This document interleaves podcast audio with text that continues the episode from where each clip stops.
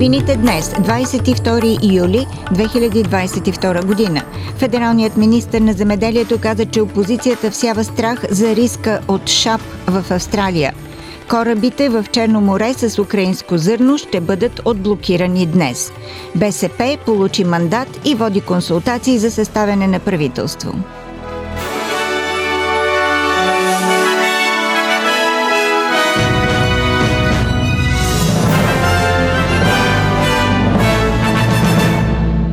Федералният министр на земеделието каза, че опозицията само всява страх в хората от риска болестта ШАП да навлезе в Австралия. Коалицията твърди, че правителството не предприема достатъчно решителни действия, за да предотврати огнището на болестта в Индонезия, която е твърде близо до границите на Австралия. Някои депутати от коалицията призоваха Австралия да затвори границите си с Индонезия, но това беше отхвърлено като драстична мярка от земеделските групи. Министърът министърът на земеделието Мари Лат каза, че Австралия има една от най-добрите системи за биосигурност в света. Важно е, докато се изправяме пред това предизвикателство, всички да запазим спокойствие и да работим съвместно, за да гарантираме силната ни репутация в света на нашата селскостопанска индустрия на стойност 80 милиарда долара. Всяването на страх не помага с нищо на нашето замеделие да остане силно и запази международната си репутация. Премьерът на Виктория Даниел Ендрюс каза, че правителството му изпълнява препоръките дадени в доклада за надзор на корупцията. Някои членове на Лейбърската партия бяха уличени в скандал, включващ плащане на хора и организации, за да се присъединят към партията и осигурят избирателни гласове. Разследването на Комисията по надзора и Викторианският омбудсман беше внесено в парламента по-рано тази седмица и осъди поведението, но не препоръча наказателно преследване. Господин Ендрюс не каза, че парите ще бъдат върнати на обществото и настоява фокусът да е върху реформиране на правителството, което да избегне подобно поведение в бъдеще. Тези хора се държаха ужасно. Те не работеха за лейбористската партия, работеха за себе си. Освен това, най-важното нещо от моя гледна точка и мисля, че от гледна точка на всички викторианци е да продължим с промените на тези системи и процеси, да променим културата, надградим работата, която вече сме свършили и се уверим, че тя се прилага не само за една партия, но че това е законът на щата и той се прилага за всички. Днес петък, 22 юли, федералният ковчежник доктор Чалмърс е в Бризбън и ще се срещне за първи път с щатските и териториални ковчежници. Той каза, че ще работи с щатите и териториите и че техните правителства, както и федералното правителство, са изправени пред подобни предизвикателства. Има ново правителство в Камбера и има нов подход към справенето с щатите и териториите. Искаме да видим какво можем да постигнем заедно. През по-голямата част от последното десетилетие имаше твърде много конфликти. Най-добре е да работим заедно, за да се справим с тези предизвикателства. Независимо дали става дума за висока и нарастваща инфлация, недостиг на работна ръка или въздействие на повишаването на лихвените проценти. Едновременно с това сме ограничени от доста трудни бюджетни ситуации. Всички сме в една лодка. Всички сме в нея заедно. Турски официални лица казаха, че планът на ОНЕ за отблокиране на износа на украинско зърно ще бъде подписан по-късно днес, петък, 22 юли в Истанбул. Украина, Русия и генералният секретар на ОНЕ Антонио Готериш ще присъстват на церемонията по подписването. Сделката ще възобнови износа на около 20 милиона тона зърно, които бяха блокирани в черноморските пристанища на Украина поради инвазията на Русия. Това би трябвало да облегчи глобалната продоволствена криза, която доведе до рязко покачване на цените на пшеницата и другите зърнени култури. Говорителят на ООН Фархан Хак заяви, че стремежа е всички участници да постигнат глобално изгодно споразумение. What we're trying to do Това, което се опитваме да направим е да имаме споразумение, което ще позволи на украинските и руските хранителни торове да достигнат световните пазари.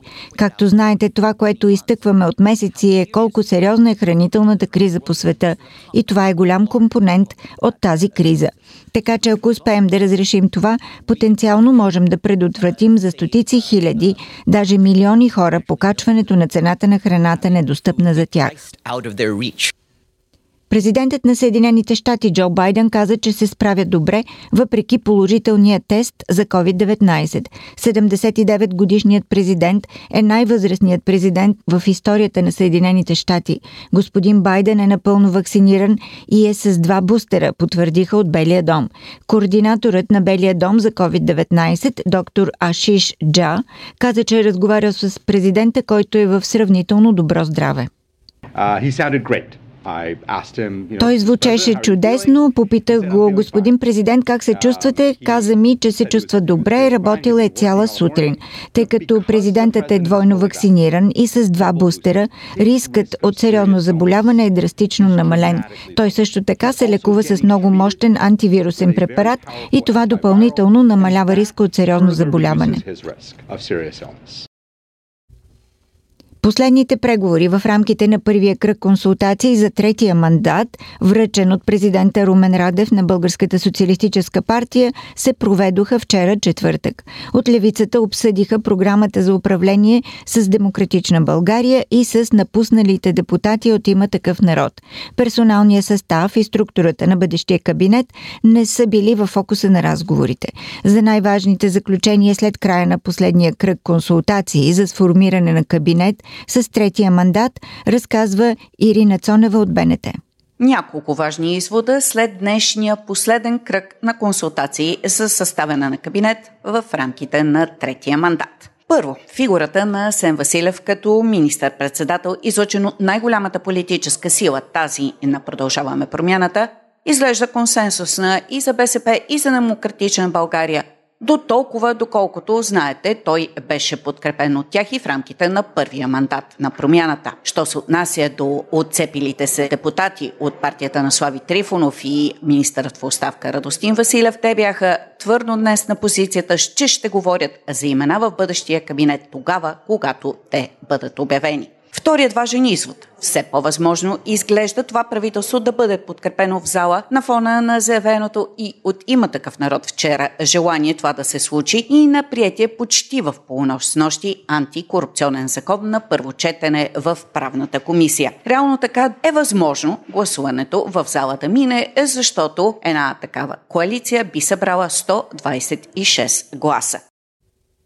Значително се увеличава броя на българските шофьори, седнали зад волана след употреба на наркотици. Това показват засилените полицейски проверки по пътищата в Пловдив и региона. Все по-често обаче водачите отказват да бъдат тествани на място с технически средства за алкохол и наркотици.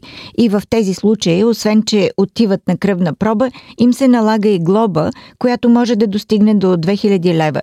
Предава за БНТ Деница Турньова.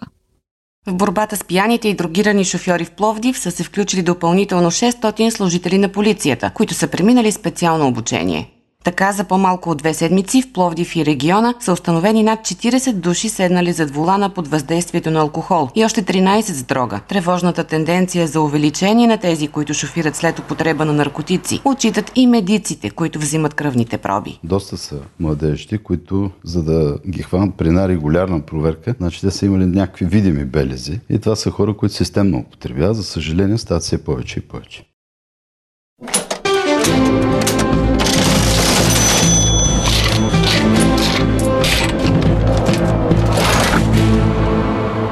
Обменните курсове на австралийския долар за днес 22 юли 2022 година. Един австралийски долар се разменя за 1 лев и 32 стотинки или за 69 американски цента или за 68 евроцента. За един австралийски долар може да получите 58 британски пенита. Прогнозата за времето. Утре събота в Бризбен се очаква разкъсана облачност 21 градуса, в Сидни превалявания 18, Камбера облачно 15, в Мелбърн възможно е да превали 16, Хобърт променлива облачност 15, Аделайт разкъсана облачност 17 градуса, в Пърт превалявания 19 градуса.